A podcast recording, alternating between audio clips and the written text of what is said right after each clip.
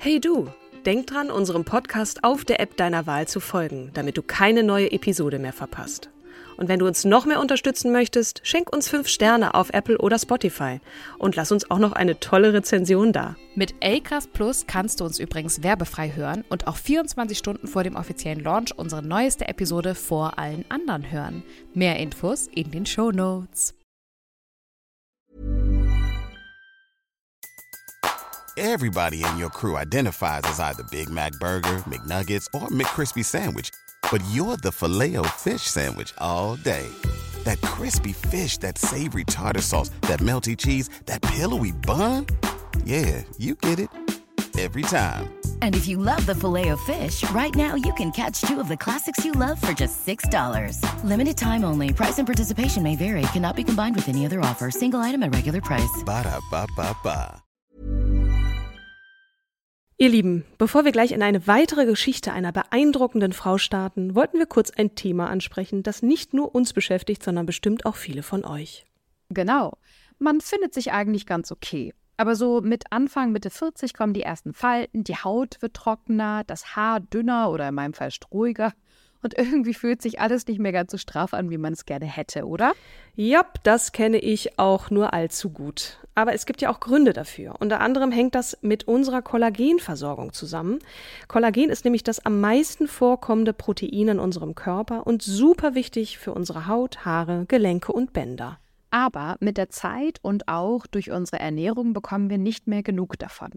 Vor allem, weil der Konsum von Tierprodukten insgesamt zurückgeht. Und sind wir ehrlich, wenn wir dann mal Fleisch essen, greifen wir meist zu den schönen, mageren Stücken und nicht zu den kollagenreichen, eher fetteren Gerichten wie zum Beispiel Knochenbrühe. Das fand ich auch echt erstaunlich zu lesen, dass in Brühe so viel drin steckt. Aber du hast total recht. Und für all jene, wie mich zum Beispiel, die sich nicht jeden Tag eine Knochenbrühe oder so kochen können, gibt es eine ganz praktische Lösung. Und zwar Kollagenpulver. Genau, das kann man nämlich ganz einfach täglich in den Kaffee oder auch in den Joghurt mischen. Fertig. Und Studien zeigen auch, dass die orale Aufnahme von Kollagen die effektivste Art ist. Und zwar effektiver als über Cremes. Und das Kollagenpulver unseres Werbepartners Edobili zum Beispiel ist nicht nur einfach zu verwenden, es ist auch laborgeprüft und hat alle wichtigen sogenannten Kofaktoren, die der Körper braucht. Das sind die, die den körpereigenen Kollagenaufbau stimulieren, richtig? Richtig. Ach, das klingt jedenfalls nach einer tollen Möglichkeit, um den eigenen Körper zu unterstützen. Und wir haben sogar einen Rabattcode für euch. Mit starke Frauen in einem geschrieben bekommt ihr 10% auf das gesamte Sortiment von Edubili. Schaut doch einfach mal vorbei unter edubili.de. E D U B I L Y.de. Es ist wirklich eine Investition in den eigenen Körper, die sich lohnt. Und jetzt geht's los mit der Episode. Herzlich willkommen zu unserem wundervollen Podcast Starke Frauen. Natürlich auch heute wieder mit von der Partie die großartige, großherzige, einfach einzigartige Katrin Jakob. Danke dir. Und an meiner Seite natürlich die ebenfalls äh, großartige, wundervolle, fröhliche, es ist spät, Kim, aber wir ziehen jetzt durch und ich freue mich ganz besonders, dass du wieder mit mir äh, am Start bist. Kim Seidler, ihr Lieben da draußen. Och, ich bin ganz aufgeregt, weil heute möchten wir euch eine Frau vorstellen, deren Buch Lean In das habe ich 2015 gelesen und das hat meinen Blickwinkel auf die systematische Frauenbenachteiligung bestätigt. Daraufhin Mhm. begann ich, mich in mehreren Frauenorganisationen zu engagieren. Unter anderem gründete ich auch für Women in Film and Television, WIFT kurz, die Dependance in Hamburg. Und es war wirklich dieses Buch, das in mir diesen Aha-Effekt auslöste. Mhm. Ja, wir haben schon öfter über das Thema Frauen in Vorständen gesprochen und sogar ja auch Simone Menne, ehemalige Lufthansa-Finanzvorständin, interviewt. Und ja, ähm, das ist natürlich weiterhin eine Herzensangelegenheit. Ich wollte eigentlich jetzt noch mit Zahlen rumprallen, aber ich glaube, das überspringen wir, denn es gibt viel zu erzählen. Ja, Es fällt immer noch Fall. auf, ne, wenn eine Frau in der Chefetage eines weltweit agierenden Konzerns sitzt. Tragisch, aber wahr. Ähm, vor allem, wenn es sich dabei um einen der führenden Technologiekonzerne handelt, so viel sei mal verraten, oder Internetkonzerne vielmehr. Mhm. Wir hatten ja schon auch Melinda French Gates vorgestellt, die ja bereits vor ihrer Ehe mit Bill Gates für Microsoft tätig war. Mhm. Und vielleicht erinnert ihr euch noch daran, dass die Recruiterin von IBM, wo sie sich ebenfalls beworben hatte, nach ihrem Studium ihr riet, nicht zu IBM, sondern zu Microsoft zu gehen, weil es dort bessere Aufstiegschancen für Frauen gibt. Aber auch für Microsoft waren es natürlich vorwiegend Männer, die das sagen und damit die Entscheidungsbefugnisse hatten. Mhm. Allen voran äh, Melindas Ehemann Bill und dessen CEO Steve Ballmer. Ich hoffe, ich spreche ihn richtig aus. Bestimmt. Mit anderen Worten, Frauen sind in diesen Konzernen immer noch eine Seltenheit. Und ja. Spoiler Alert, weil wir das Thema Frauen in Technologiekonzernen und MINT-Berufen so wichtig finden, stellen wir euch demnächst eine der erfolgreichsten Frauen in der Tech-Welt vor. Aber äh, dazu an anderer Stelle dann mehr. Es war auch ein besonderer Wunsch von Daniel. Grüße gehen raus. Vielen Dank für die redaktionelle Unterstützung auch hier.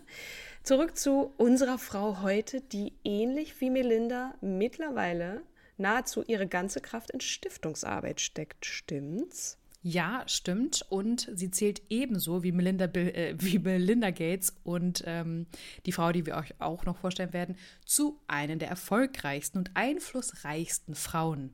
Wow. Nicht nur der Tech-Welt, aber jetzt, here we go, Sheryl Sandberg. Genau. Die stellen wir euch jetzt vor. Achso, so. nee, sag noch mal, weil äh, da kommt nämlich, der Tusch kommt ja später noch.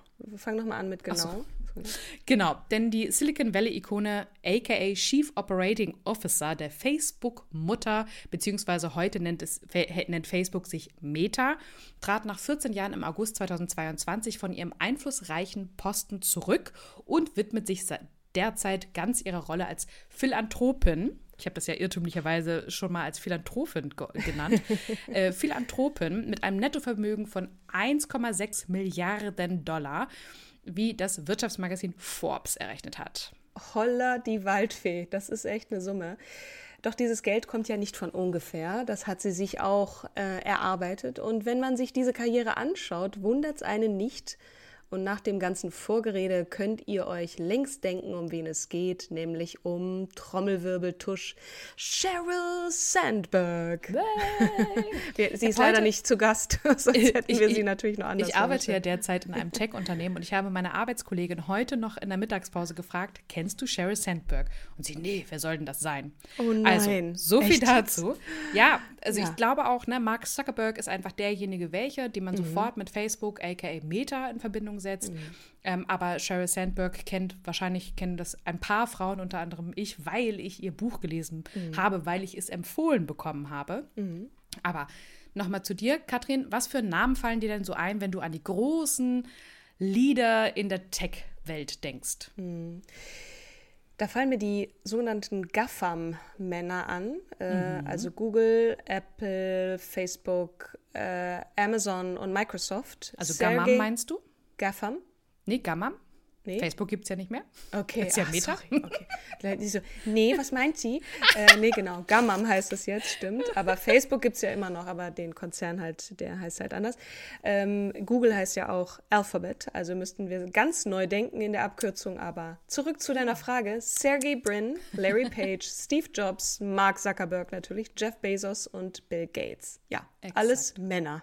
Ja, diese Männer kennen wir alle und mit einem, nämlich Mark Zuckerberg, hat Sheryl Sandberg natürlich besonders eng gearbeitet, denn mhm. sie war von 2008 bis 2022 Co-Geschäftsführerin, also Chief Operating Officer oder auch COO von Meta Platforms. Und das ist ja der neue Name des Konzerns hinter der Marke Facebook.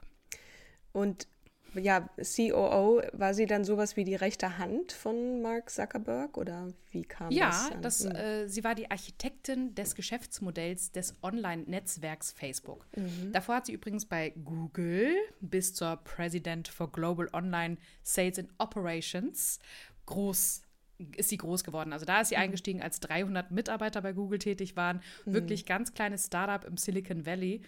Und ähm, ja, wie es dazu kam, da starten wir am besten wie immer in der Kindheit.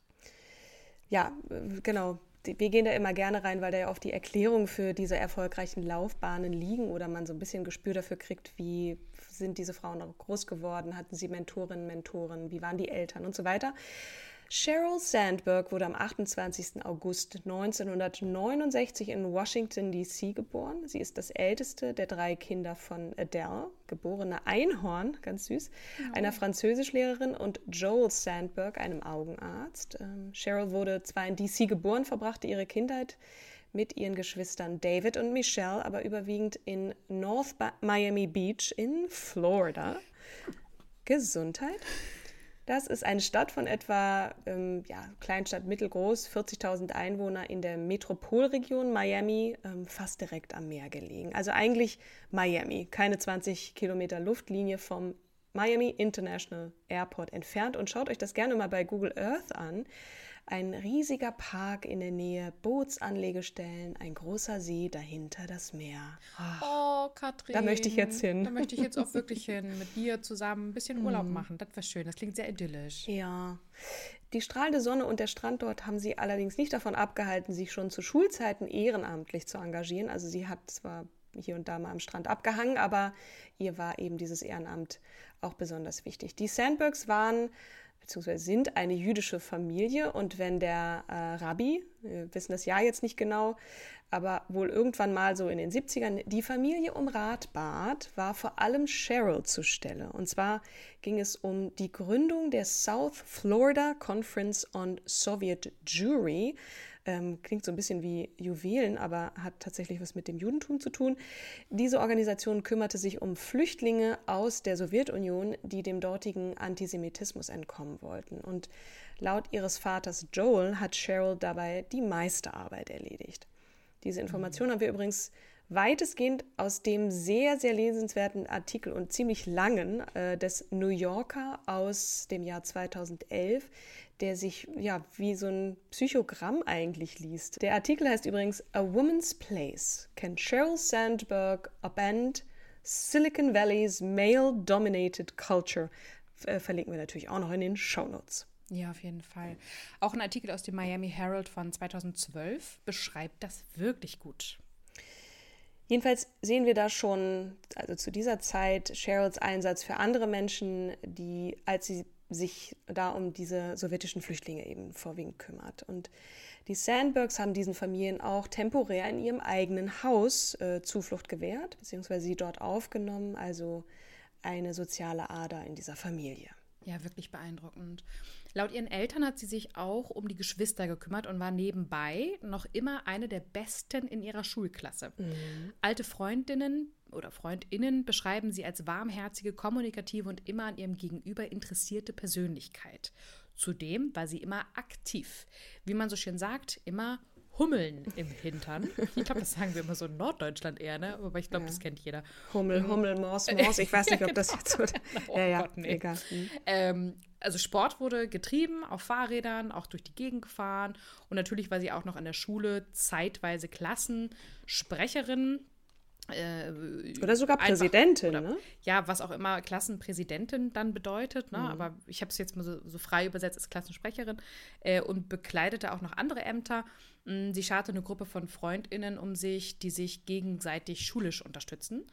Mm, und der 2012 aktuelle Schulleiter sagte damals, dass die Testergebnisse in den sogenannten Advanced Placements Programmen während Cheryls Schulzeit zu den besten der Nation gehörten lustig, weil ich muss da irgendwie so kurz an, an meine Schulzeit denken. Da habe ich mich auch mit äh, zwei Freundinnen zusammengetan und wir haben uns gegenseitig auch immer geholfen. Wir waren allerdings nie Klassenbeste. Wir mussten halt echt büffeln. Wir waren leider talentfrei.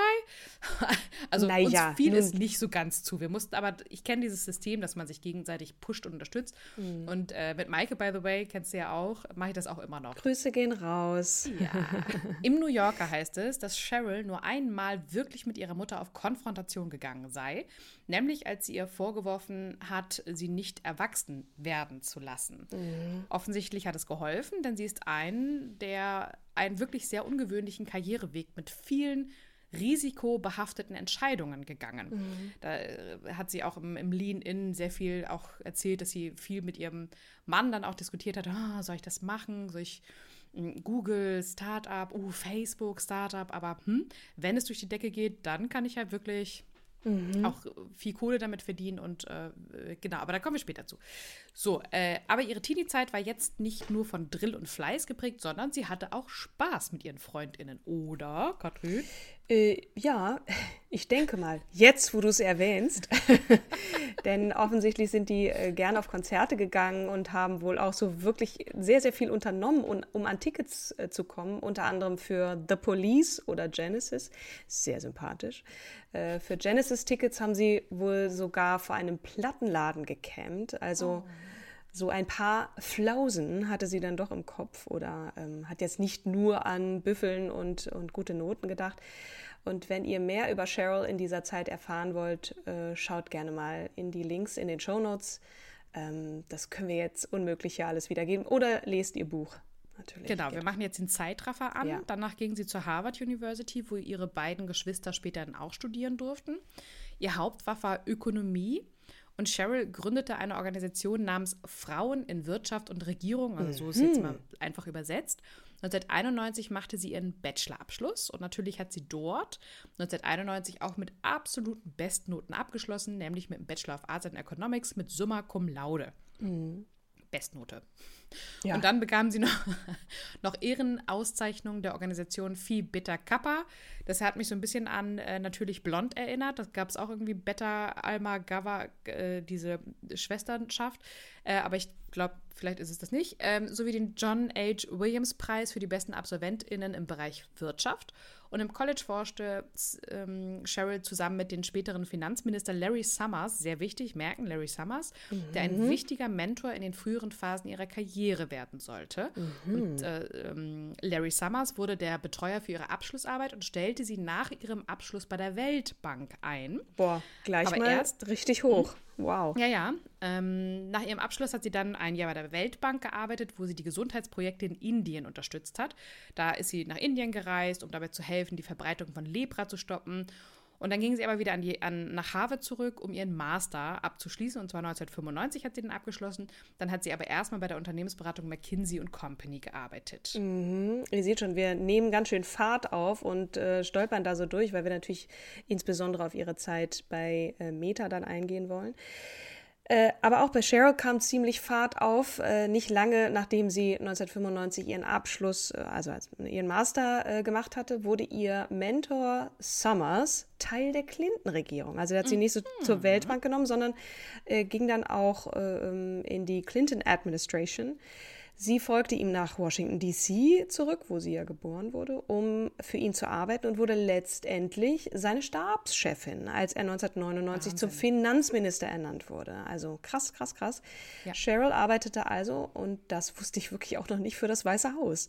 Mhm. Ihre Hauptaufgabe dort war die Erlassung von Schulden im asiatischen Raum aufgrund der dortigen Finanzkrise. Eine ziemlich dankbare Aufgabe oder auch nicht. Ähm, aber. Können wir nur ja, spekulieren, ne? Ja, würde man spekulieren, ja. Ja. Die Demokraten haben die Wahl dann 2000 verloren und dann hat sie sich entschieden, ins Silicon Valley zu ziehen. Ne? The place to be, wenn du Hype äh, und schnell und Tech, äh, all das mhm. brodelt da. Und ähm, viele, viele Industrieunternehmen wie auch Medienunternehmen schielen da immer so rüber ins Silicon Valley und gucken, was ist denn jetzt äh, in zwei Jahren bei uns der Hot Shit. Jetzt sehr äh, provokativ gesprochen. Zu der Zeit war Google ein kleines Unternehmen mit weniger als 300 Angestellten und Angestelltinnen das keine Gewinne abwarf. Mhm. Wir kennen das zum Beispiel auch von YouTube. Ne? Das wurde dann ja auch für 4 Milliarden, glaube ich, korrigiere mich, Katrin, gekauft, als es auch noch keine Gewinne Viel Geld auf jeden hatte. Fall. Viel Geld. Mhm. Jedoch fand Cheryl die höhere Mission des Unternehmens attraktiv, nämlich mhm. die Informationen der Welt frei zugänglich zu machen. Mhm. Eric Schmidt, Googles damaliger Chef, rief sie, laut Berichten zufolge, jede Woche an und sagte ihr, hey, sei kein Idiot, das hier ist ein Raketenschiff, steig ein. Mhm. Ja, und Cheryl schloss sich dann tatsächlich Google 2001 als Geschäftsbereichsmanagerin an. In ihrem, Beruf, äh, in ihrem Buch beschreibt sie es als eine risikoreiche Entscheidung, aber no risk, no fun. Sie war für den Aufstieg von Google maßgeblich mitverantwortlich. Mhm. Ich erinnere aus ihrem Buch auch eine Anekdote, als sie nämlich gefragt hat, entweder war das bei Google bei dem Bewerbungsgespräch oder sie hatte irgendwie ein Kundengespräch. Auf jeden Fall war das in der Anfangszeit und meinte, wo sind denn die Frauentoiletten? Mhm. Und dann haben sich die Herren angeguckt und äh, sie ganz groß mit großen Augen angeguckt und gesagt so, äh, wir haben gar keine Frauentoiletten. Also es war überhaupt nicht mitgedacht worden, also für mhm. Frauen allgemein mitgedacht worden. Als sie dann schwanger war zum Beispiel, hat sie sich ja auch darum gekümmert, ähm, dass Frauenparkplätze initiiert werden, nahe am Eingang. Ja, Vielleicht willkommen in der Tech-Welt, ne? ja, willkommen in der Tech-Welt. Das ja. kann man das, äh, so ja. sagen. Ihr privates Glück fand sie übrigens 2004, ähm, unter anderem 2004 mit ihrer zweiten Hochzeit, äh, nach einer kurzen Ehe in den 90ern, die aber recht flott wieder geschieden wurde. Warum? Ihre Eltern erzählte, erzählten ihr damals, sie solle im College einen Mann finden, denn die Guten sind schnell weg. Deswegen heiratete Cheryl mit 24 Jahren einen Geschäftsmann namens namens Brian Cruff.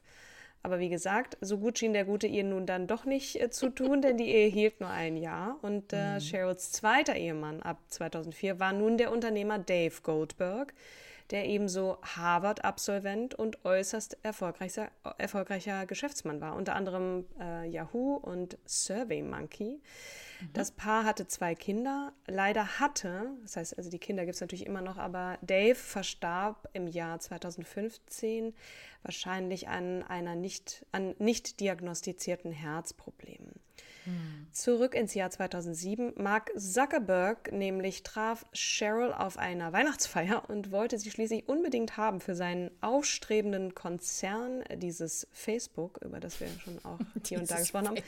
Wir können an dieser Stelle gar nicht aufrollen, was da irgendwie ähm, auch seitdem alles passiert ist, was Cheryl auch für diesen Konzern geleistet hat, aber sie berichtet rückblickend nur wohlwollend von dieser Zeit. Es klingt jetzt zwar positiv, aber auch nicht ganz überbordend.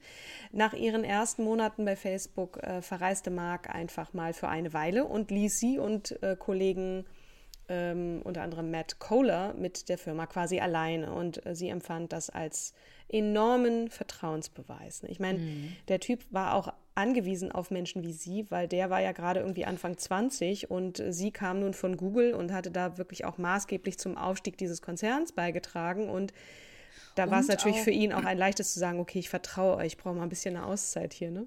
Und mhm. eine krasse Ergänzung zu ihm, weil er ist ja, ich weiß nicht, ob es bestätigt ist, aber die Gerüchteküche sagt ja, dass er sehr stark autistisch sei. Mhm. Na, er kann ja Menschen nicht in die Augen gucken, also er hat so bestimmte Mechanismen, die darauf hindeuten, dass er autistisch sein könnte. Ich habe aber jetzt ehrlich gesagt, das ist nur ein Gerücht. Oder vielleicht ist es irgendwo bestätigt, aber ich weiß es mhm. nicht. Also wie dem auch sei, sie war vermutlich auch besser darin, Menschen für sich einzunehmen. Wir erinnern uns, ne, du hattest es ja gerade auch, oder wir haben das in der Kindheit ja schon und auch in der Jugend. Ähm, sie war einfach sehr gut darin, Menschen mitzunehmen und, und äh, zu begeistern und mitzureißen. Und wenn Marc vielleicht zuständig war für die genialen Ideen, ähm, war sie diejenige, die eben besser war, das Ganze und, und die Menschen hinter sich zu scharen. Mhm. Die Zusammenarbeit beschrieb sie äh, in ihrem Abschiedspost von 2022, ist ja noch gar nicht so lange her, als ehrlich und direkt mit gegenseitigem wöchentlichem Feedback. Äh, auch wichtig, sich Zeit zu nehmen. Ähm, ja, Absolut. Und sich auch wirklich auf dem Laufenden zu halten. Ne? In diesem Post beschreibt sie auch, dass der Einfluss der sozialen Medien natürlich auch eine riesige Aufgabe ist. Also wenn wir auch überlegen, die ersten Gehversuche, Katrin, ich glaube, du und ich, wir haben die unternommen auf StudiVZ. Das wäre ja. eine Plattform, die es nicht geschafft hat zu überleben. YouTube, ähm, Instagram wurde ja auch später dann von Facebook, aka Meta, gekauft. Wir haben jetzt TikTok, ein chinesischer Konzern, der dahinter steckt. Ähm, und dann haben wir diese riesen Vorfälle mit Fake News und ähm, Hate Speech und Missbrauch auch der Pädophilie, Plattform. Richtig, alles. Mhm. richtig. Und ich glaube, die ursprüngliche Idee von Facebook war ja eine gute. Mhm. Ne, also die Leute untereinander zu vernetzen. Ich habe das auch genossen, als ich aus Australien wieder kam, mit meinen ganzen äh, Leuten aus Australien in Kontakt bleiben zu können.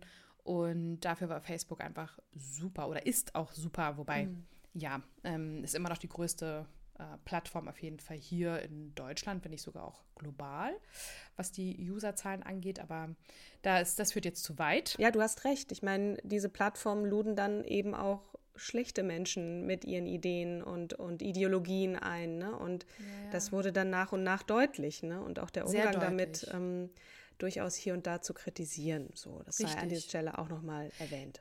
Absolut, genau. Ähm, ja, also sie, sie, sie wussten alle, dass es eine riesige Aufgabe ist und ich glaube, mit der Zeit haben sie auch gelernt, was für eine riesige Aufgabe mhm. und auch was für eine große Verantwortung du plötzlich hast, wenn du die ganzen Menschen auf der ganzen Welt mit unterschiedlichen Horizonten miteinander vernetzt. Mhm. Ähm, Mark Zuckerberg zeigte öffentlich eine große Dankbarkeit. Für Cheryl habe er doch nichts von Unternehmensführung verstanden und die 15 Jahre ältere Cheryl sei ihm eine wichtige ja. Stütze gewesen. Mhm. Jedenfalls war Cheryl 14 Jahre für das operative Geschäft von Facebook und auch später dann Meta mh, hm, verantwortlich.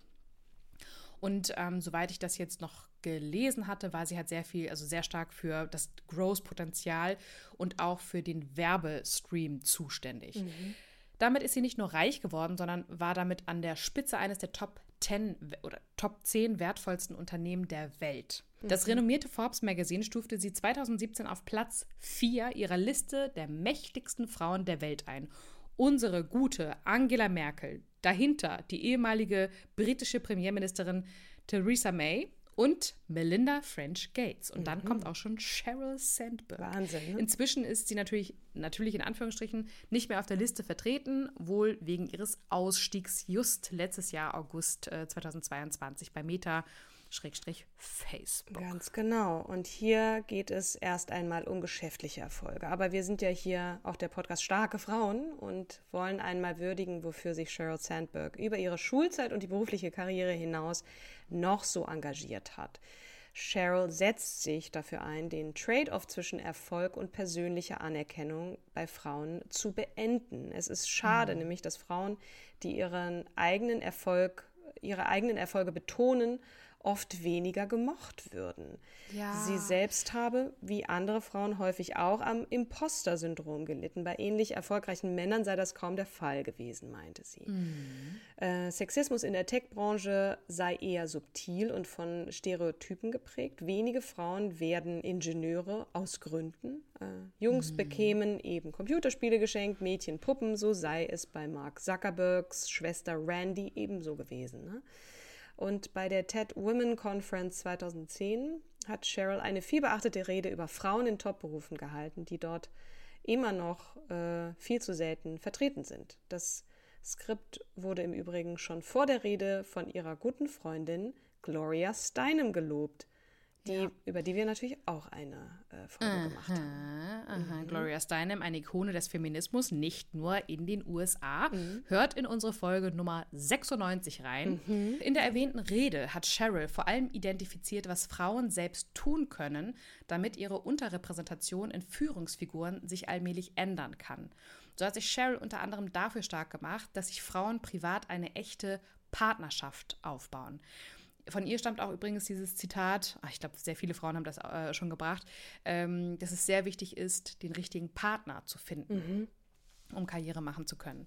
Gerade wenn du auch Kinder haben möchtest, ähm, ist, ist eigentlich der, der größte Karriereboost, den richtigen Partner zu finden, mhm. der deine Karriere als genauso wichtig, ne, das ist ja ein Zitat auch von Ruth Bader Ginsburg, die gesagt hatte, ich habe einen Partner gewählt, dessen Karriere, also der gesagt, also der meine Karriere als genauso wichtig wie seine Karriere erachtet mhm. hat. Und genau so äh, schreibt Cheryl das auch in ihrem Buch Lean In. Mhm. Mm, so hat sich Cheryl, zudem sollten Frauen endlich häufiger beginnen, Gehaltsverhandlungen zu führen und nicht mehr systematisch ihre eigenen Fähigkeiten unterschätzen. Mhm. Es gab doch auch einen Riesenaufschrei. Es war ein indischer ähm, CEO bei Microsoft, ich weiß gar nicht, ob das jetzt immer noch ist, ähm, der sagte, Frauen, die Gehaltsverhandlungen führen, wirken zickig. Und er hat einen riesen Shitstorm bekommen, zu Recht, und hat sich hinterher auch entschuldigt. Mhm. Cheryl hat es geschafft, Karriere und Familie unter einen Hut zu bringen. Es ist ihr nicht zugeflogen.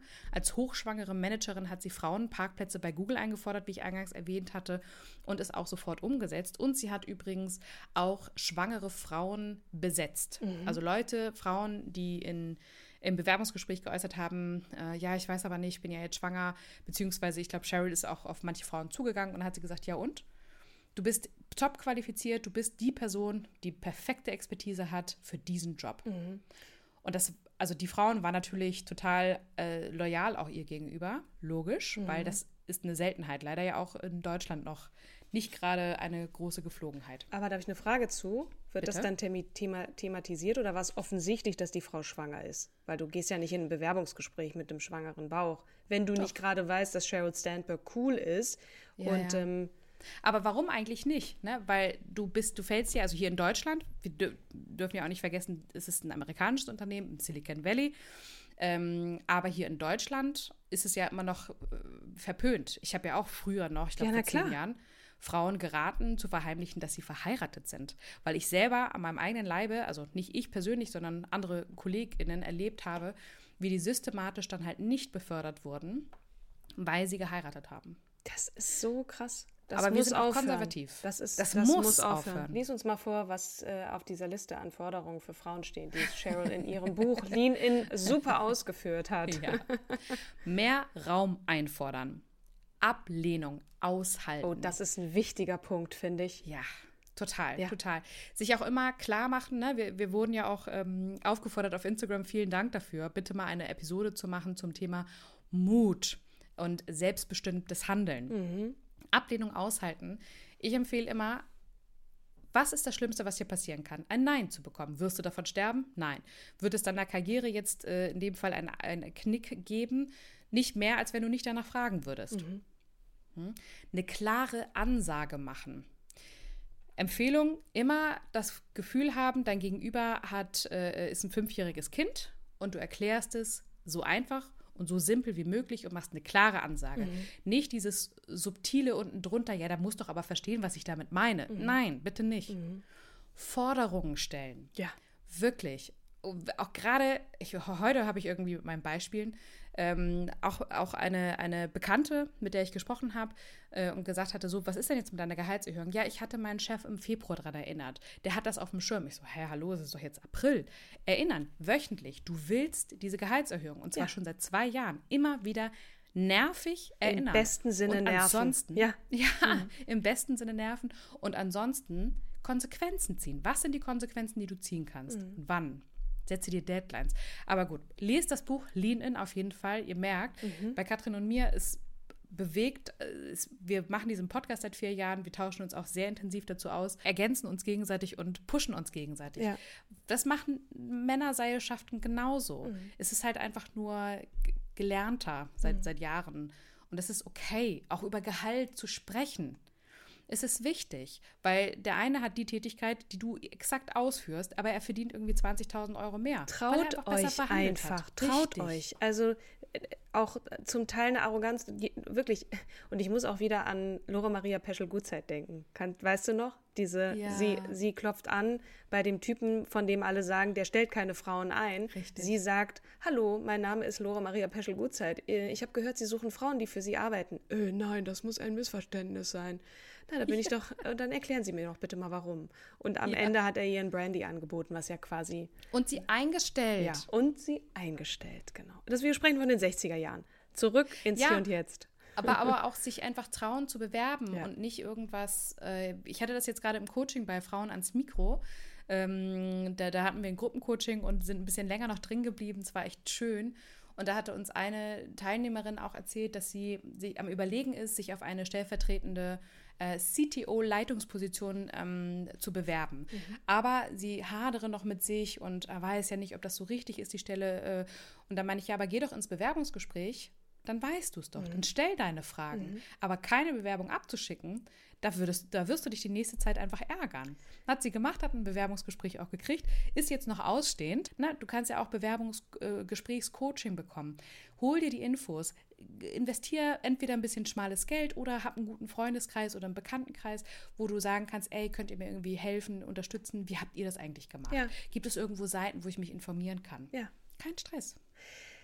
Und aktiv werden. Ich glaube, ja, vielleicht Ja. werde ich ja gefragt. Nein, verdammt nochmal, du wirst nicht gefragt. Du musst fragen. Du musst Fragen Ja. stellen. Also, das sind alles Punkte, die sich wie ein roter Faden eigentlich durch, ich sage jetzt mal, unsere Folgen ziehen und, und auch ne, unser Leben als Frau. Ich Mhm. werfe jetzt mal äh, uns alle in einen Topf. Imposter-Syndrom, ne, nicht da an die eigenen Fähigkeiten glauben. Kinder kriegen ja oder nein. Oh Gott, darf ich das sagen? Jetzt darf ich noch nicht mal Mhm. mehr sagen, dass ich verheiratet bin. Ey, fuck it. Ja. ungleiche Partnerschaften beziehungsweise bei unseren erfolgreichen und starken Frauen oft unterstützende Partnerschaften auf Augenhöhe. Ne, das hat, äh, da hat Cheryl absolut ja auch ähm, einen Punkt. Ja. Ähm, neben ihrem Einsatz für Frauen in Führungspositionen müssen wir aber nochmal betonen, dass äh, Cheryl eben auch als Philanthropin jetzt vor allem unterwegs ist. Übrigens, ich habe das gestern gegoogelt. Ne? Was findet man da im, im, äh, im Wörterbuch? Philanthropin. Weibliche Form von Philanthrop. Das ist die, der erste Eintrag. Ich habe gedacht, so, ich, ich gucke nicht richtig. Aber egal. Also, eine Philanthropin ist eine Menschenfreundin oder anders gesagt ein Mensch, der freiwillig und gerne Gutes für andere tut. Und diesen Begriff hatten wir auch schon in der Folge über Melinda French Gates erörtert, aber sei an dieser Stelle nochmal erwähnt. Ähm, genau, im Jahr 2014 haben Cheryl und Ehemann Dave angekündigt, an der von Bill Gates und Buffett gegründeten Initiative The Giving Pledge sich zu beteiligen. Warren Buffett, ne? der, der riesen äh, ja, genau, beeindruckende genau, genau. Mensch ähm, in Bezug auf Investitionen und Milliarden ja, scheffeln. Also der, der mit dem dicken Portemonnaie.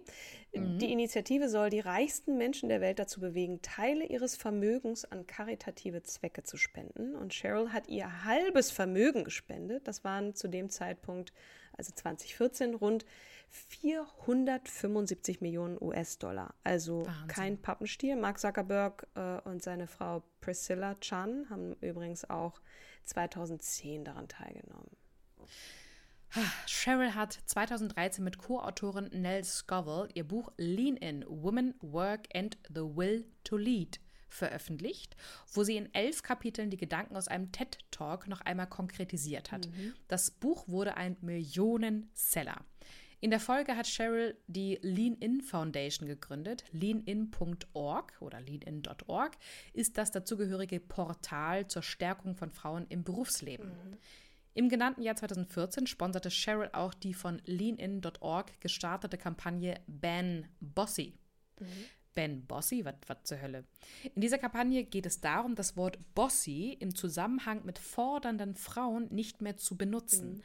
Da, also ban heißt abschaffen, ne? Also genau, genau. vermeiden oder wie auch immer. Ja. Mhm. Das ist ja auch das, worüber Caroline Kebekus immer gerne herzieht, mhm. weil es nämlich Frauen stigmatisiert und sie da davon abhalten würde, Führungspositionen anzustellen. Ihr Lieben, bevor wir gleich in eine weitere Geschichte einer beeindruckenden Frau starten, wollten wir kurz ein Thema ansprechen, das nicht nur uns beschäftigt, sondern bestimmt auch viele von euch.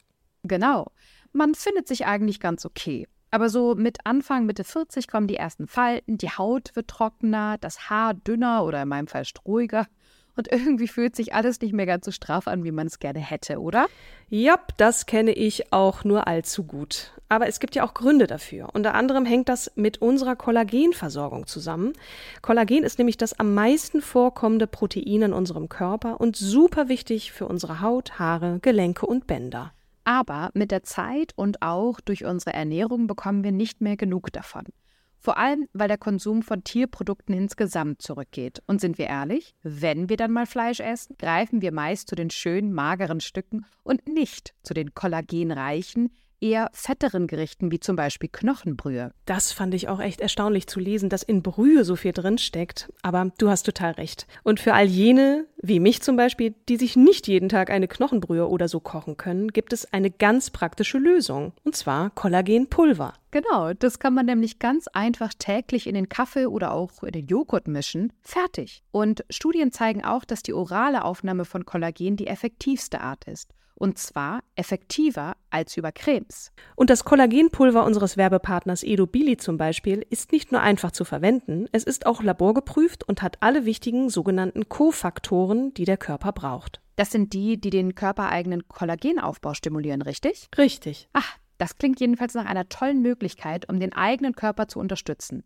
Und wir haben sogar einen Rabattcode für euch. Mit starke Frauen in einem geschrieben bekommt ihr 10% auf das gesamte Sortiment von Edubili. Schaut doch einfach mal vorbei unter edubili.de. E D U B I L Y.de.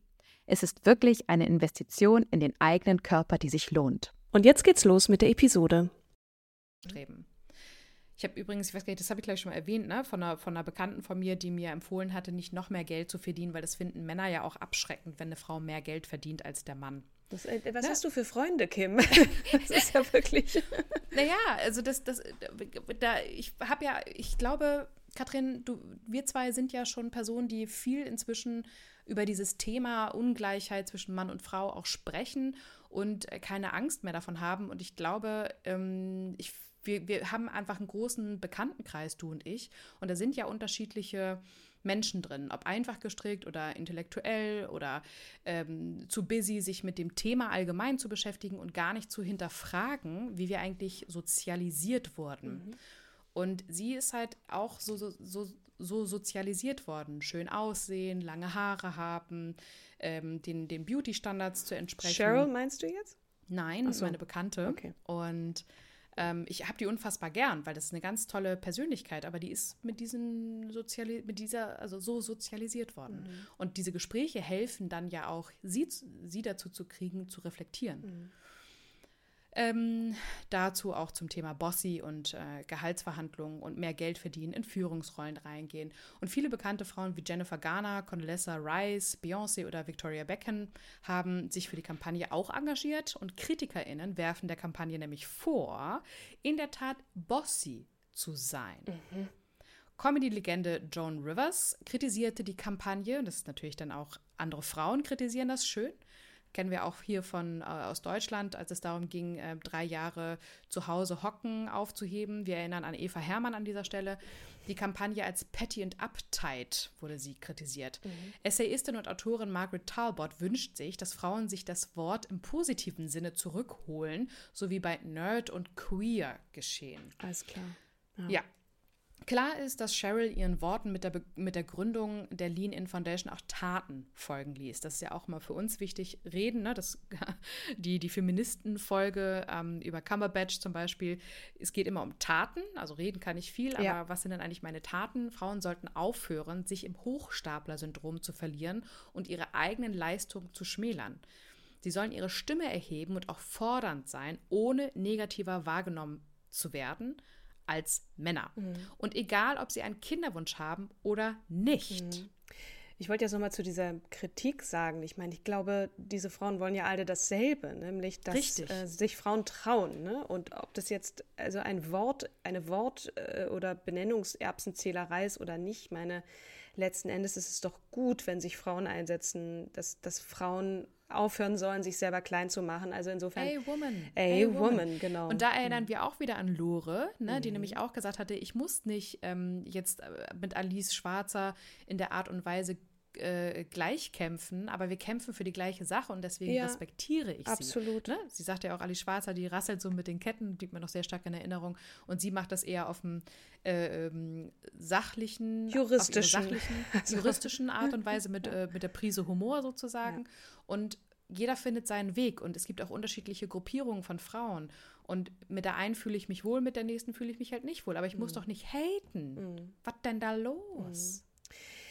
Wie kriege ich jetzt die äh, Kurve zur Kritik?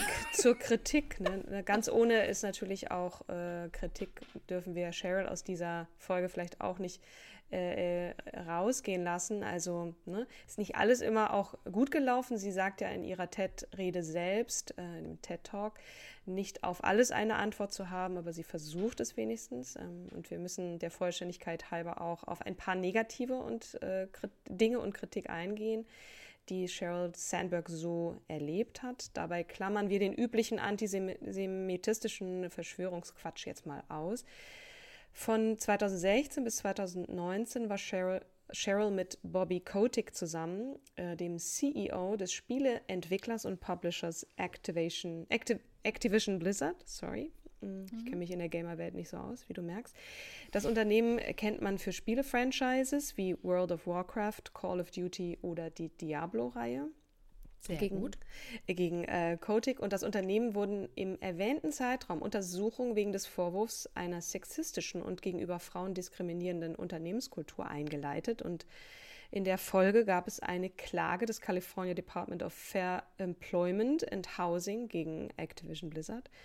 Mhm. Cheryl wird vorgeworfen, die britische Boulevardzeitung Daily Mail unter Druck gesetzt zu haben. Kritische äh, Berichte über Kotick, also über ihren Ehemann, nicht zu veröffentlichen. Hier ging es wohl vor allem um Berichte über dessen Ex-Freundin und ein Restraining Order, also wahrscheinlich eine einstweilige Verfügung, dass er sich der Frau nicht mehr nähern darf. Jedenfalls äh, würden wir das jetzt so übersetzen. Das Ganze mutet natürlich seltsam an bei Sheryl Sandberg, die sich so für andere Frauen einsetzt. Allerdings kennen wir auch nicht die ganze Geschichte, das muss hier erwähnt sein. Und mhm. Activation, äh, ich sag mal Activation, ne? Activision Blizzard hat sich äh, immer gegen die Vorwürfe gewehrt, zumindest gegen deren Ausmaß. Inzwischen wurde das Verfahren mit einer Vergleichszahlung von 18 Millionen US-Dollar beigelegt die unter anderem für die Entschädigung von Opfern sexueller Belästigung gedacht sind. Zum Vergleich, das Unternehmen erzielte 2021 einen Jahresumsatz von 8,8 Milliarden US-Dollar. Also 18 mhm. Millionen ist da schon auch echt viel. Je nachdem, ne? Äh, mhm. Umsatz ist ja nicht gleich Gewinn. Ähm, ja. ja. Okay, inzwischen ist Cheryl auch nicht mehr mit ihm zusammen. Mhm. Äh, vielleicht hat die ganze Sache da ja auch noch mit reingespielt. Auf jeden Fall nicht das ruhmreichste Kapitel in Cheryls Leben. Mhm. Und ähm, andere Vorwürfe betreffen ihr angeblich elitären Blickpunkt auf die Welt, dass sie Schwierigkeiten hätte, sich in die alltäglichen Probleme durchschnittlicher Frauen am Arbeitsplatz einzufühlen. Mhm und Cheryl weist das aber zurück. Sie habe schließlich auch schon vor ihrer Zeit als ultrareiche Frau und ähm, als Führungsguru Erfahrung gemacht. Mhm. Und der Geschäftsmann und Musiker Roger McNamee hat ihr vorgeworfen, bei Aufkommen des Facebook Cambridge Analytica Skandal, mhm. äh, Skandals genau das nicht gemacht zu haben, was sie immer fordert, nämlich Lean in. Ja. Laut sein, äh, ähm, ihre Stimme kundtun, können wir noch mal ähm, kurz Stellung sagen, beziehen. was Cambridge Analytica ist, ne? der Skandal? Ja, kannst du. Willst du? Ja, also es geht um Datenleak, also, ne? Da hm? sind Daten ähm, rausgekommen von UserInnen, also um es kurz zu machen, ne? Ja. Ja. Genau, Facebook hat, hatte nie die Verantwortung für den Skandal übernommen. Im Jahr 2022 flossen allerdings von Facebook eine unbekannte Summe zur Beilegung des vom Skandal ausgelösten Rechtsstreits. Wissen wir, die die Bilder von Mark Zuckerberg äh, vor Gericht gingen ja um die Welt, mhm. ähm, mit 725 Millionen Dollar ähm, zur Beilegung einer privaten Sammelklage. Mhm. Wir wissen nicht, welche Rolle Cheryl da gespielt hat, aber auch ihr sei natürlich wie allen anderen Menschen ähm, gewisse Formen von Fehlern äh, äh zugestanden. Warum, was auch immer vorging. Wir wissen, dass sie später ja äh, auch relativ ausgebotet wurde von den Kollegen ähm, als einzelne Frau in der Führungsetage ist es auch mal nicht einfach, soll aber alles keine Rechtfertigung sein. Nur es gibt, es gab diesen großen Skandal und sie war halt nicht präsent, mhm. äh, warum auch immer. Aber ich erinnere jetzt auch an meine Arbeitskollegin, die heute Morgen oder heute Mittag auch zu mir meinte, wer ist denn das? Mhm. Tja, erneute Vorwürfe kamen auf, als Cheryl wohl versuchte, nach dem Sturm auf das US-Kapitol am 6. Januar 2021 die Rolle von Facebook klein zu reden. Mhm. Und unter AngestelltInnen von Facebook gab es daraufhin Protestaktionen und sogar Kündigungen. Generell werden ihr und Mark häufig vorgeworfen, also Mark Zuckerberg, sich nicht genügend um die Regulierung ihres sozialen Netzwerkes gekümmert zu haben und damit Desinformationskampagnen und Hetze einen virtuellen Raum gegeben haben. Ähm, so, beschrieb, so beschrieben in dem Buch An Ugly Truth von Shira Frankel und Cecilia Kang. Die Journalistinnen werfen dem Unternehmen vor, aus Profitgier gehandelt oder eben zu wenig gehandelt zu haben. Mhm. Wir hatten vorher auch so echt eine, eine heiße Diskussion gehabt, ähm, ob die eigentlich, ob denen klar war, ne, als sie das gegründet haben, die ganzen sozialen Netzwerke oder beziehungsweise sie haben ja ähm, Instagram einfach gekauft und WhatsApp ja by the way auch gekauft mhm. und ähm, ob sie sich ihrer Verantwortung eigentlich im Laufe der Zeit dann mehr und mehr bewusst wurden und wer hatte sich eigentlich mhm. um diese Verantwortung gekümmert oder haben sie dafür Experten eingestellt. Ähm, das ist jetzt hier auch nochmal im Bereich der Kritik jetzt nochmal zur Neutralisierung, weiß ich nicht, hinzuzuerwähnen. Ja, ich glaube, wenn man höher, weiter, schneller ist ne, und dann in, in Sphären sich bewegt, wo man vielleicht auch, und der Vorwurf ist ja irgendwie auch recht, äh, gerechtfertigt, wenn du so ein superreich bist, ne, hast du dann noch Kontakt zu Menschen da, ähm, zu ganz normalen Menschen da draußen, man, man weiß es nicht, ne? Vielleicht zu erklären ist, du willst dann irgendwann deine Firma schützen, ne? du, ähm, mhm. du, du machst die Augen zu oder sagst, ja, okay, jetzt halt mal die Kirche im Dorf. Ähm, das mutet schon etwas merkwürdig an von außen. Also jetzt sag doch mal was dazu. Ähm, aber also gerade äh, nach dem Sturm auf das US-Kapitol ähm, war das ja so, dass man das Gefühl hat, also jetzt ist es offensichtlich, dass äh, Trump da auch die sozialen Medien genutzt hat, hat um seine Gefolgschaft anzuheizen ne, und aufzustacheln. Ähm, jedenfalls sehen wir, also es gibt durchaus berechtigte Kritik, die mehr als auch nur etwas Geschmäcklerisches hat. So, wollen wir mal hier so stehen lassen. Ich muss gestehen. Zum Konzern auf jeden Fall. Ja, ja, ja. genau. Ähm, dass das für mich auch so ein bisschen so ein, so ein, so ein ambivalentes Gefühl auslöst, dieser Frau gegenüber, die ähm, ich auch für, für das, was sie geleistet hat, ja dennoch bewundern kann. Mhm. Ja, absolut. Um ihre Kündigung, by the way, ranken sich auch verschiedene Interpretationen, laut zum Beispiel dem Wall Street Journal und dem Manager Magazin. Wie du ja schon gesagt hattest, in, in den vergangenen Jahren geriet Facebook und beziehungsweise aka Meta unter Beobachtung und Druck. Dazu kam auch noch, dass das Werbegeschäft von Meta und durch die Datenzustimmung der Nutzer ähm, ebenfalls unter Druck kam. Mhm. Die Umbenennung von Facebook zu Meta verdeutlicht auch die Neuausrichtung ins Metaverse, mhm. womit sie ja übrigens mega gefloppt sind. Ähm, eine Meta ist nicht gleich Metaverse, weil auch ganz viele Bekannte immer sagen, ja, ja, Metaverse äh, äh ist ja Facebook. Nee, Meta ist nur der Name, mhm. aber es deutet halt auf das Metaverse. Es gibt über 10.000 plus Plattformen da draußen. Mhm. Darüber können wir auch nochmal eine Session machen, wenn ihr wollt. Meldet euch. Womit Cheryl sich nicht wohlgefühlt hat mit der Neuausrichtung ins Metaverse, mhm. ähm, so das Wall Street Journal. Sie hat schon an verschiedenen Führungstreffen im Zusammenhang mit der strategischen Neuausrichtung nicht mehr teilnehmen wollen oder wurde auch eventuell ausgebotet. Mhm. War es als Frau auch unter ganz vielen Hähnern, ich will Hühnern, Hä Hahnenkämpfe, ne? Das mhm. kommt auch nicht von ungefähr. Ähm, das kann auch echt irgendwann anstrengen, denn sie hat auch gesagt, also erstens wurde ihr Verantwortungsbereich zusammengestrichen, nämlich äh, von rund 43 Prozent der Mitarbeiterinnen, äh, MitarbeiterInnen runtergestrichen im Jahr 2021 auf 31 Prozent. Sie sagt, dass sie sich ausgebrannt gefühlt habe, äh, weshalb sie den Schritt der Kündigung nach 14 Jahren dann auch ging. Mhm. Ist ja, glaube ich, noch im Verwaltungsrat, also noch nicht ganz 100 Prozent aus diesem Laden da raus, aber trotzdem nicht mehr im aktiven Business. Ne? Mhm. Kommen wir ins Hier und Jetzt. Cheryl ist seit letztem Jahr zum dritten Mal verheiratet. Dave Goldberg war ja ihr zweiter Ehemann nach einer ungefähr einjährigen Ehe von äh, 1993 bis 1994. Nun also heißt der glückliche Tom äh, Berntal, Bernthal, Berntal würde ich sagen, und ist ebenfalls ein erfolgreicher Geschäftsmann sowie Nachrichtenproduzent. Mit ihm lebt sie in Menlo Park in Kalifornien. Der Name kommt einem vielleicht auch schon mal äh, bekannt. Das ist bei San Francisco. Wie schon erwähnt, konzentriert sich Cheryl nun auf ihre philanthropische Karriere. Ihre Lean-In Foundation hat sie 2016 in Cheryl Sandberg und Dave Goldberg Family Foundation umbenannt. Äh, diese ist dabei weiterhin die Stiftung hinter leanin.org und Aktivitäten rund um ihr zweites Buch Option B. Bei Option B, veröffentlicht 2017 mit Co-Autor Adam Grant, geht es vor allem um Trauerarbeit. Wir erinnern uns, ihr damaliger Ehemann Dave verstarb 2015. Es geht aber auch um generelle Widerstandsfähigkeit bei Problemen im Leben. Das Buch wurde ebenfalls ein Millionenseller.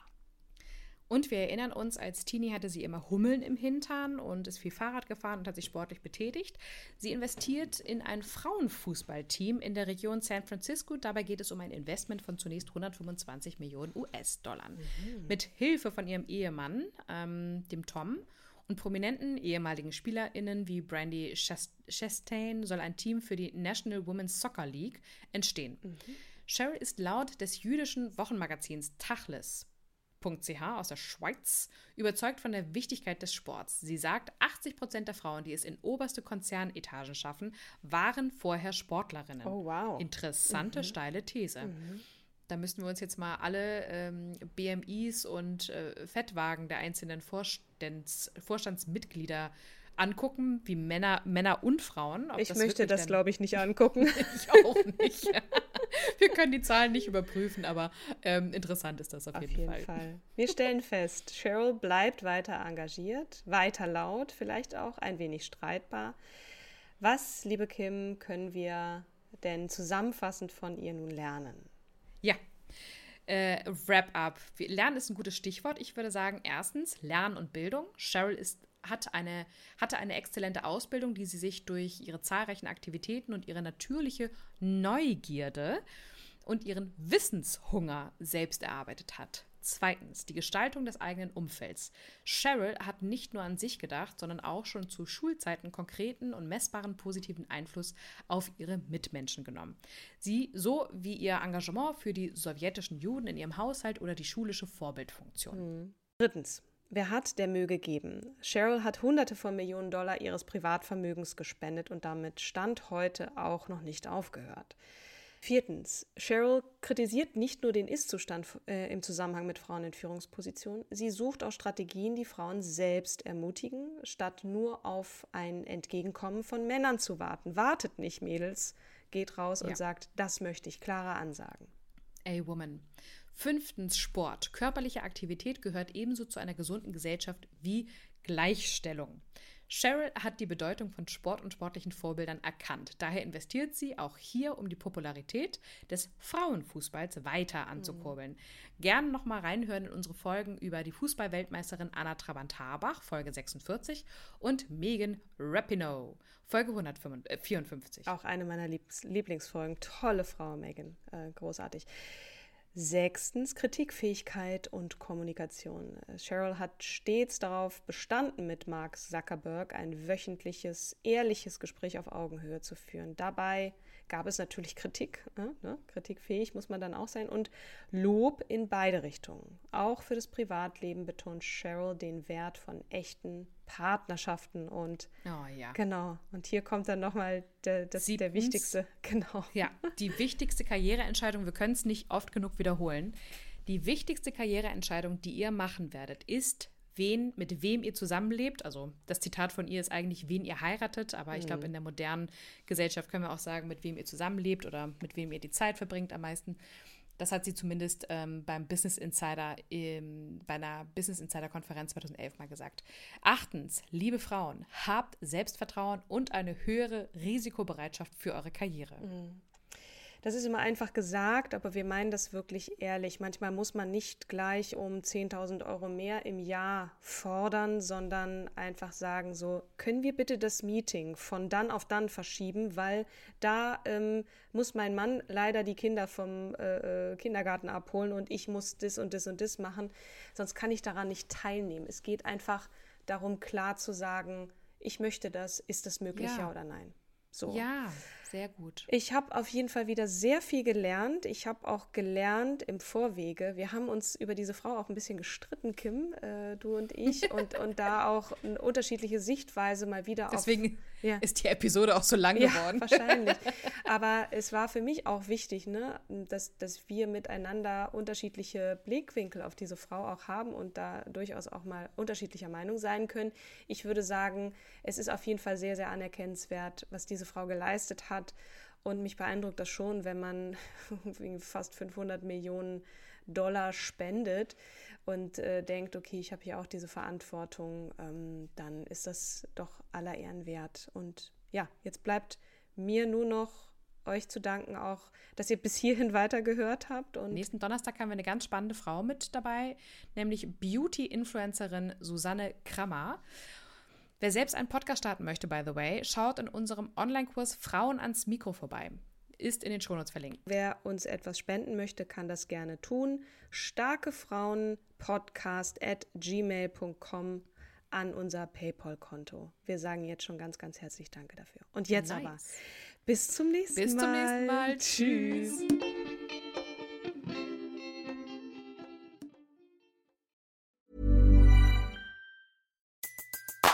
Everybody in your crew identifies as either Big Mac Burger, McNuggets, or McCrispy Sandwich. But you're the filet fish Sandwich all day. That crispy fish, that savory tartar sauce, that melty cheese, that pillowy bun. Yeah, you get it.